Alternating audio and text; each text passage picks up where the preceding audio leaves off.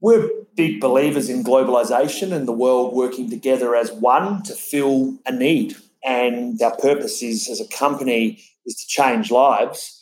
And we do that you know, for our people by providing the best of workplace conditions or workplace environment. For our customers, we give them tools for scaling their business like they would have never had access to before. So it changes the lives of customers as well.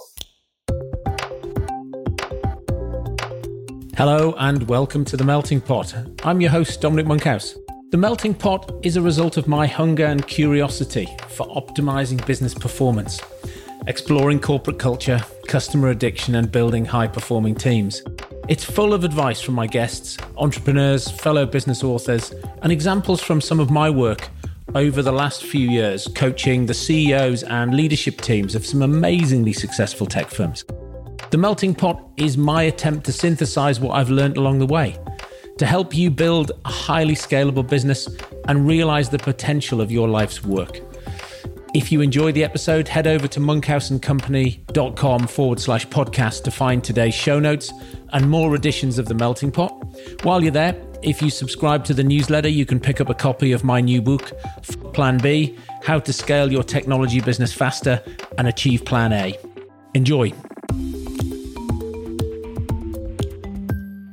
Today I'm speaking with and learning from Mike Selfe.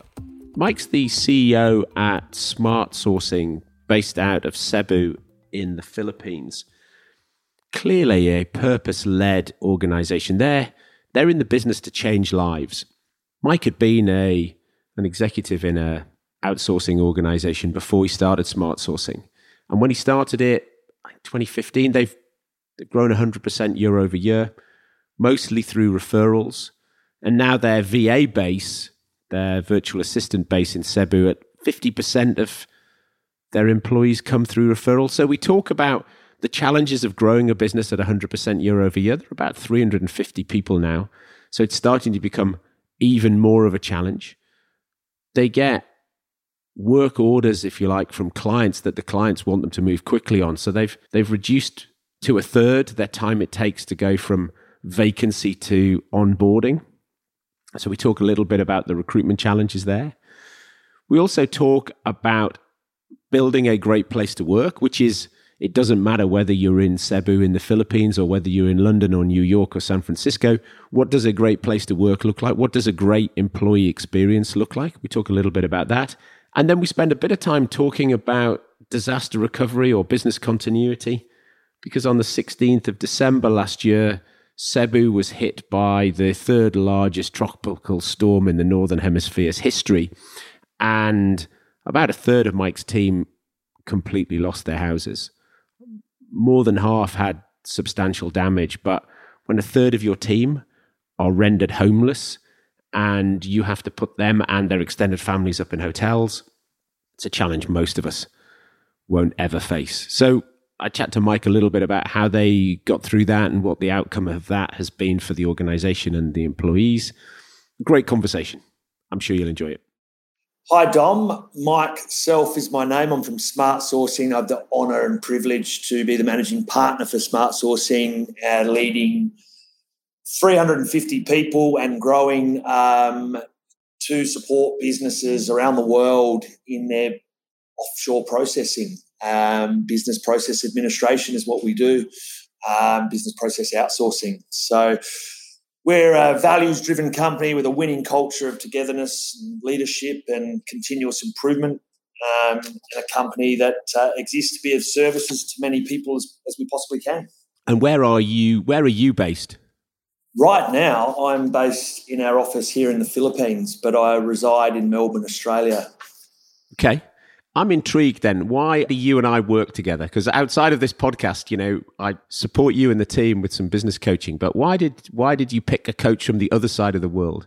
Because we hunted you down, Dom. Uh, uh, Dom, we uh, searched uh, wide and far, cast the net wide and far. I just think um, being a purpose-driven company that we are with a vision, you know, we were looking for a coach that was aligned with or had achieved what we're aiming to achieve in their experience and um, and also was um, subscribed, I guess, into you know an endorsement of the scaling up framework or operating system, as we refer to it. You've ended up in a sort of specialized niche in Australia. You're the number one outsourcer of back office processes for real estate. How did you end up in in that niche?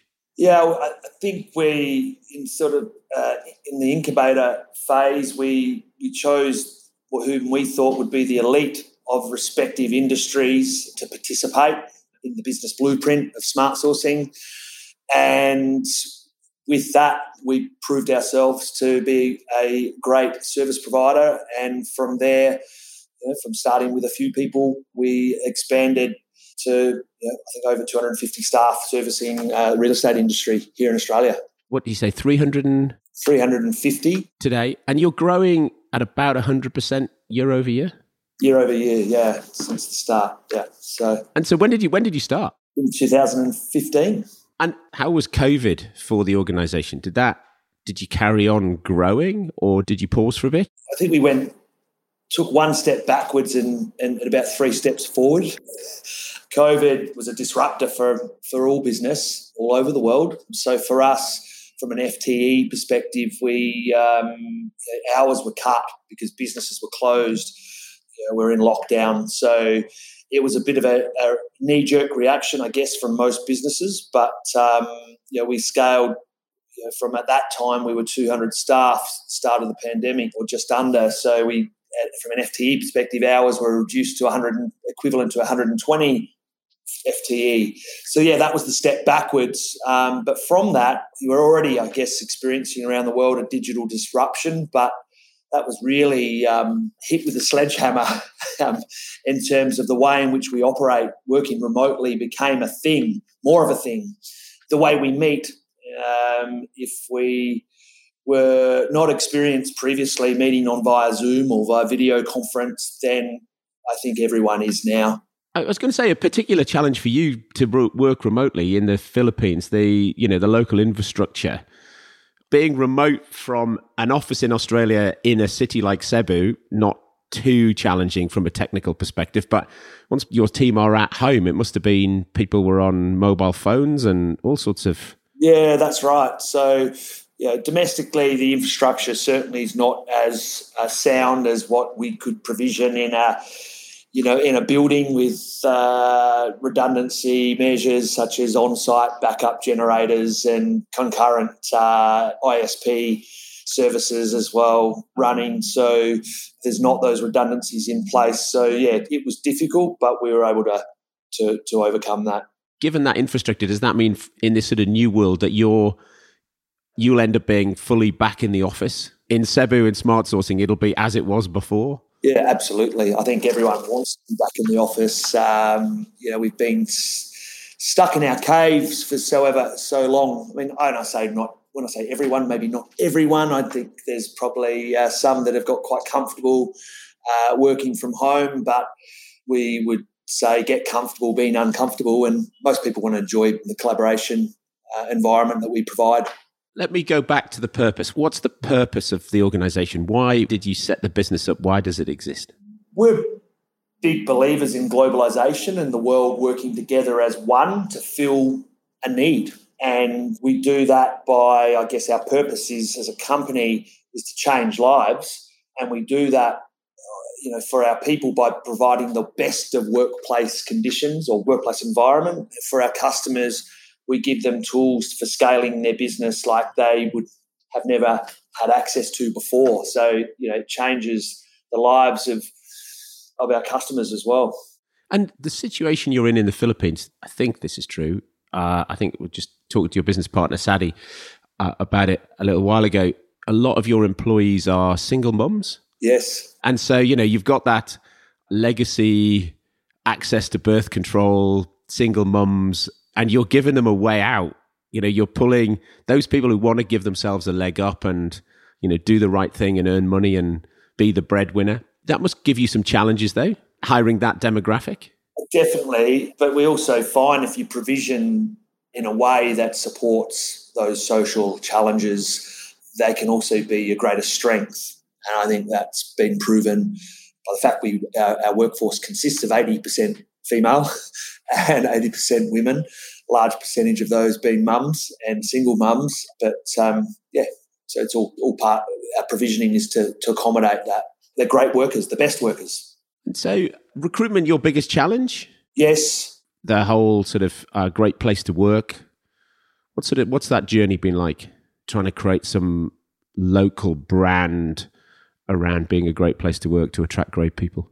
Yeah, it's been uh, incredible. I think we've worked a lot on it together uh, throughout the past the past year. I think a lot of what we were doing internally would be recognised externally as great play by great place to work, but we just hadn't taken that path. So I think in the last 12 months to be able to actually be given that accreditation or certification as the best place to work, you know, with HR Asia best employer uh, in the in the whole of the Philippines. It's nice to receive that sort of acknowledgement, but in um, with a brand that's from HR Asia, but with Great Place to Work, which is more internationally recognised as a brand to be certified and get a score of 93 as compared to the average of uh, uh global average of 53 you know i think that's a, you know, a huge um, a, a great acknowledgement. I did talk to a number of people about one of your staff benefits potentially the most unusual staff benefit of 2021 which was um,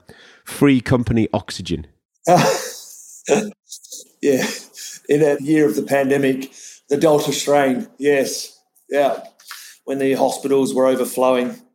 Sadly, I mean, I would hate to, to be um, in that position ever again. It was the predicament that we we were in, and uh, with the hospitals overflowing, and yeah, I never thought part of our provisioning would be to procure oxygen for those families uh, within our workforce that were sent home from the hospital and unable to get access to you know, oxygen. So it wasn't even for employees; it was for really for the parents of your employees. So you take a you take a more holistic view of family. Yeah, uh, de- definitely, um, and I, I guess we refer to it as a community, and that a community is our employees, but it's also the the families and the and the loved ones of our employees. So, yeah, for sure, our social uh, support extends to them as well. What else do you have by way of benefits that even outside of your organization, other people might look at and say that would be a good benefit to have? What we're passionate about, Dom, is is if you think of the best of working conditions for you know by world standard anywhere in the world, what would that look like? And when you when you identify with that and you place that in a developing country such as the Philippines, then um, it would cons- uh, be consistent with private healthcare. It would be consistent with um, breakfast in the morning, lunch in the afternoon, in-house barista, social events, arcade uh, hall for the lunch breaks, and um, a little bit Google S, I guess. it's uh, is is somewhat the model. So you know, if that's good for Google, then why isn't it good for for Smartsourcing and in developing world? And I think that whole build your brand, attract the best people. You've got a technology core, but you're a you're a services business, and so you're looking to attract and retain the best people. Otherwise, you wouldn't be growing. You know, your existing clients wouldn't be growing with you 100% year over year. What do you measure from a recruitment perspective? You know, thinking of recruitment as your biggest challenge. How do you go to market to solve that? Because look, all over the world, clients that I work with or people I speak to see recruitment as their biggest challenge. So how are you in a position where you know you know confidently you can hire another 350 people in the next 12 months? Yeah, so I think it's the, the brand that you have locally here in the Philippines. So, from example, have an ENPS score above 70, you know, the Great Place to Work certified, HR Asia Best Employer, Glassdoor rating of 4.8. They're all the things that I guess build your brand and um, that if someone was to look for employment, then they're shopping you as well. And that's how we attract the cream. So we believe that if we continue doing what we're doing, it's not rocket science. If we continue being of good service to, to, to good people, then they will stay. And most of our recruitment recruits are by referral. So that's fifty percent of our staff we hire would be by a referral. So you've got good people, good people, and and then obviously um, more broadly, you know, we um, have new talent coming in as well. You've also sort of industrialized the hiring and onboarding process, and you're down to ten days from CV to hire now, are you? Correct. Yeah. And so, where was it? It was 28 days when we first started together. Yeah, yeah, yeah. And so that's no no reduction in talent, no reduction in quality, but good people are in short supply. So when you spot one, hoover them up quickly because otherwise they'll get another job offered by somebody else. You've got a backlog of work for them to do.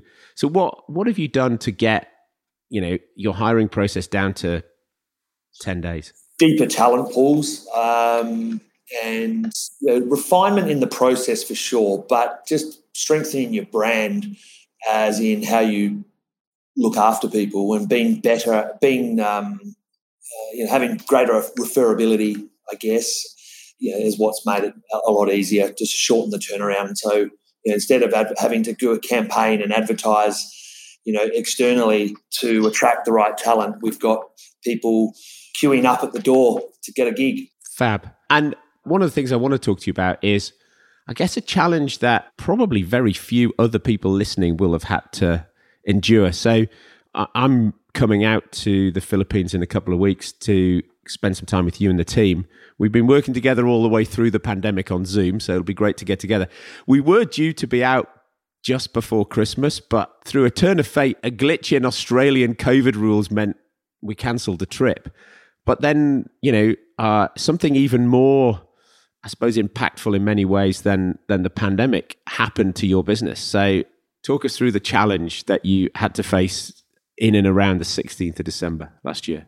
Yeah, so go back a little bit. A few days before that, there was a ty- weather warning of a typhoon approaching Cebu. At which point, it was a signal two. Highest being of a typhoon would be a signal five, um, as being the most most severe. So we what we what we thought we were preparing for was a signal two typhoon to arrive in Cebu on the 16th of, of December. At this point, I'd also just returned to Australia, so I'd, I, I was supposed to be meeting you, Dom, as well. But due to Omicron, we packed our bags and um, and got home a bit earlier for Christmas, so we weren't stuck in quarantine. So um, lo and behold, because of that, I I was back in Melbourne and um, I was watching on the weather radar this hours before the storm.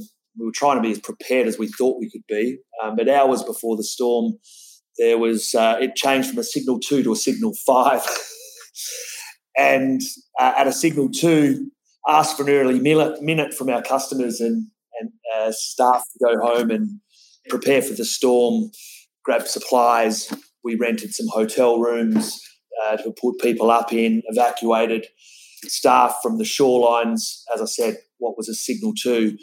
But when few hours, once it hit landfall in Siargao, it went to a signal five.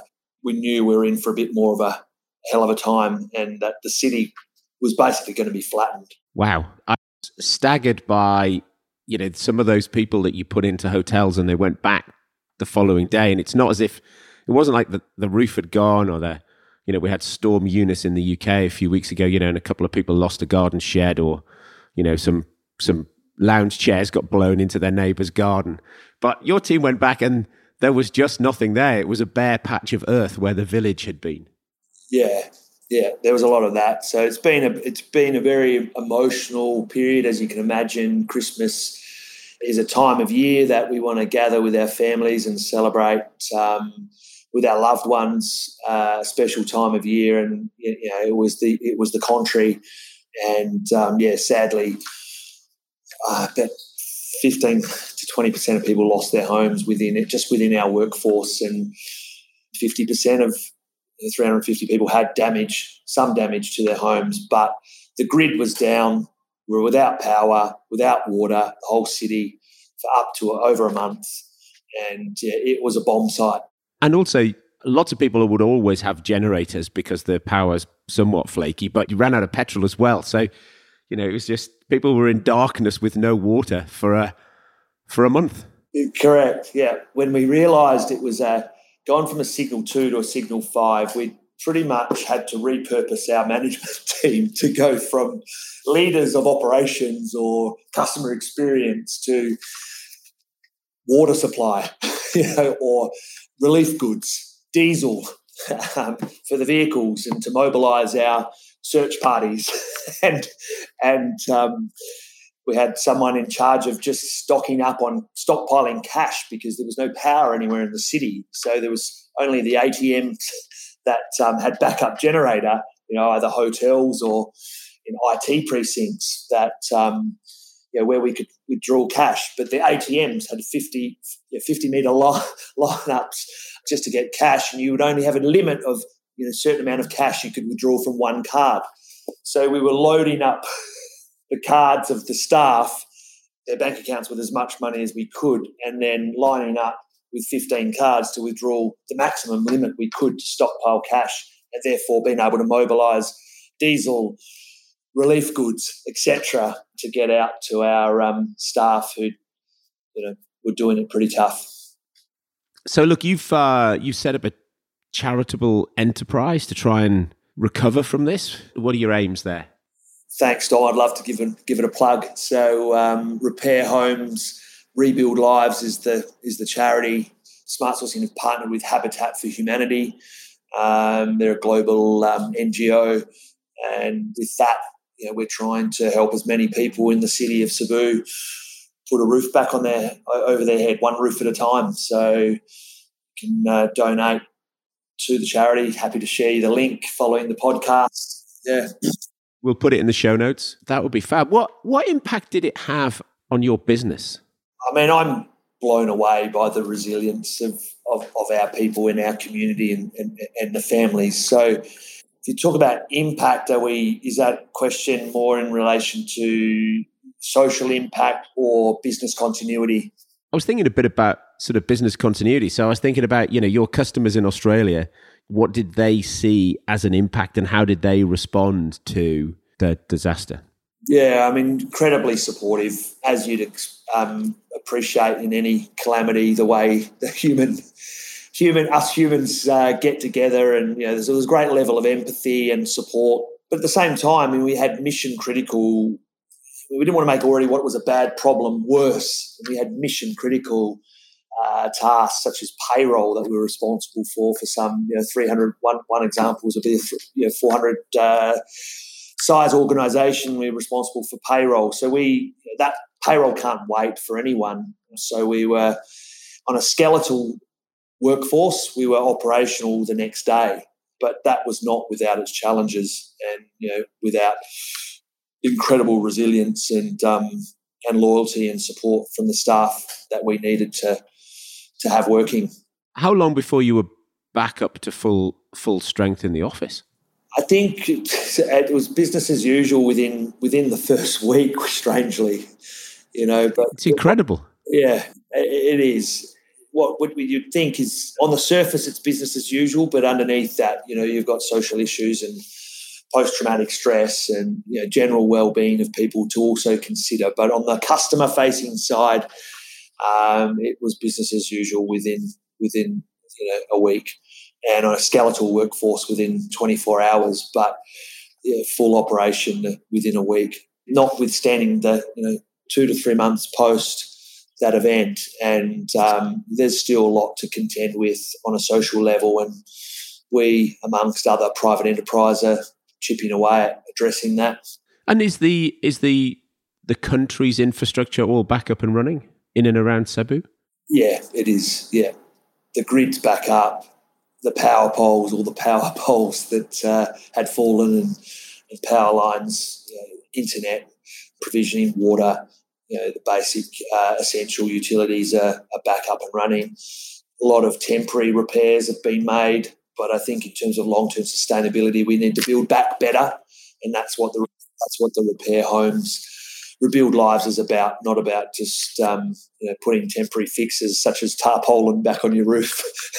so, but um, let's build it back better and um, and for the long term as well. We talked a little bit earlier about recruitment. So, has the response from Smartsourcing to its own community then uh, I know you weren't doing it for this purpose, but you know, has it reinforced your your brand in in the community? Yeah, I mean, I think it's like any organisation. You can find a purpose and a great sense of fulfilment in giving, and then you give, and you, as you said, it's not the focus is not the transaction, but it, it, it comes back, it rewards you tenfold, and we're seeing that, and that's you know that's very fulfilling. Has the disaster had an impact on on the economy? I mean, are there businesses that have gone bust, or you know, got devastated and haven't bounced back, or yeah, for sure, there has been. Yeah there has been a lot of that. But I guess it's sad because probably the smaller businesses have suffered that way more so than the bigger operating uh, systems. So, you know, in terms of infrastructure, like all of the larger establishments, shopping centres, hotels, business precinct, you know, Smartsourcing operates out of a high rise building. We were not as affected. So, but sadly, the, the smaller infrastructure, smaller buildings, smaller businesses were badly affected something that I think uh, would be good to talk about would be look, your clients are, I know you said you do the payroll for a sort of 400 person organization, but most of your clients are small businesses, right? And so most of the time when people think about offshoring or outsourcing or business process outsourcing, you know, they're thinking about one large company doing it with another huge company. But in your case, this is these are small businesses that you work with typically. And when I think about a small business, I think about my own business or I think about, you know, businesses I've scaled. One of the things that has never been true about any of those businesses is we haven't really got any processes written down. And so if somebody said, I'm going to outsource this process, it'd be like, well, we have nothing to send them, right? There is there is no we could give them a login to our computers remotely, but we couldn't train them or how do you overcome that challenge? and do it as successfully as you've done? Yeah, so uh, I think in, in a caption, Smartsourcing is a large enterprise outsourcing for SMEs. Our passion is SMEs. We want to work with businesses that want to scale, that see an opportunity for themselves to grow and in a more economical and scalable way. And so globalization is a thing and and that is available to small to medium enterprise. But by a way, we follow DOM's a best practice approach to, to helping small business uh, onboard and scale. And that is we have a discovery team that if you don't have all your processes mapped and documented, then we'll do that for you.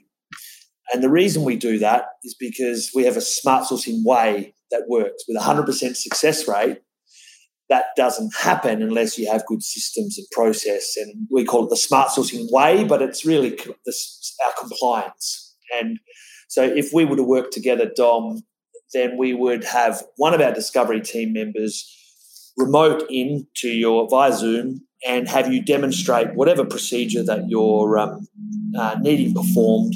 And we would record, you would share your screen, we would record you doing the pro, um, uh, completing the process and ask you lots of silly questions.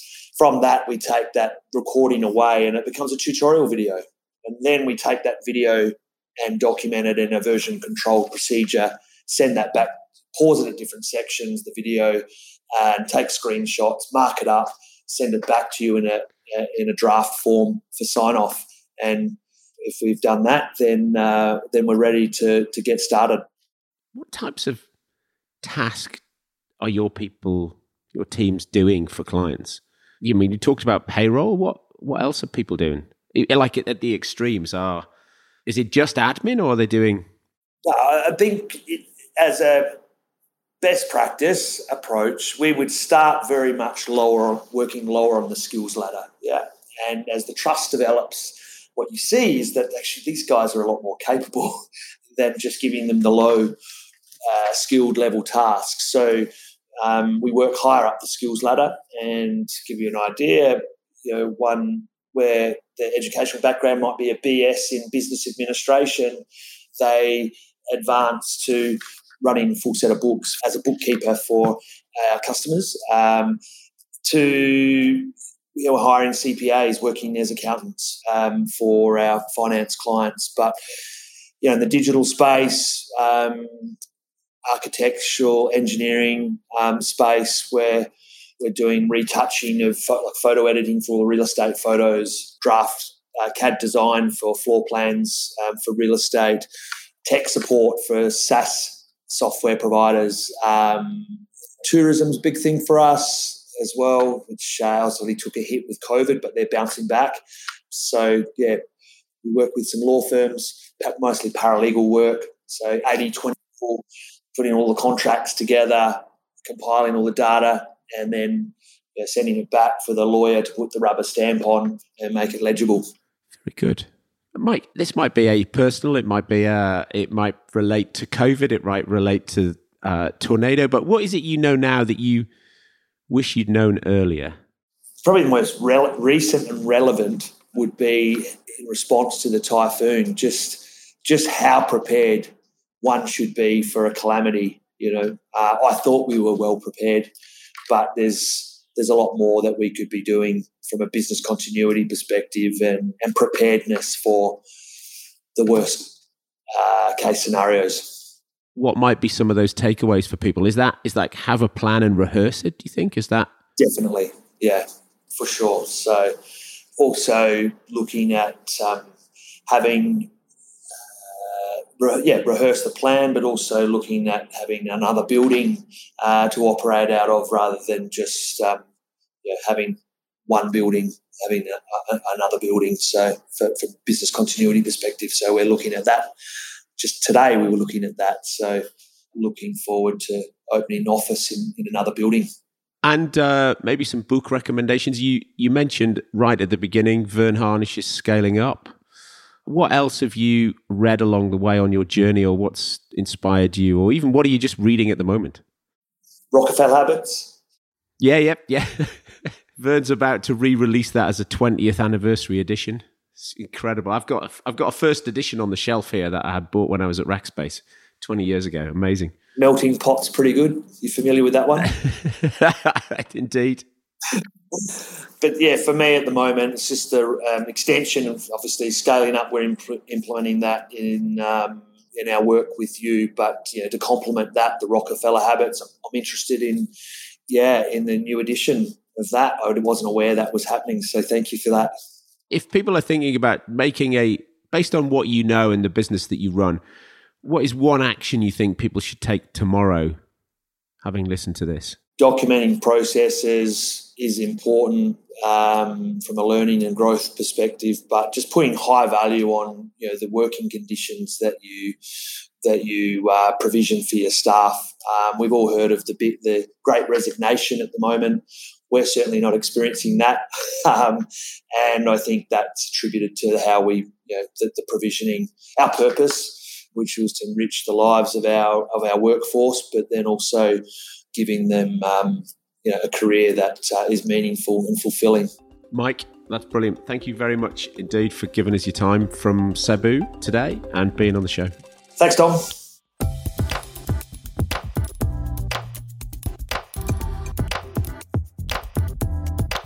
Thank you for listening. I hope you enjoyed that as much as I did. If you'd be kind enough to leave a review, it will really help other like minded entrepreneurs find this podcast and grow our community.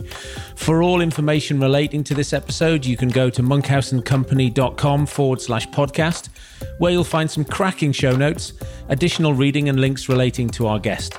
There, you can also find my blog and past episodes of my subjectively not crap newsletter, where I'll update you on the best articles I read that week, some recommended books, and other podcasts. Thanks, and I will see you next week.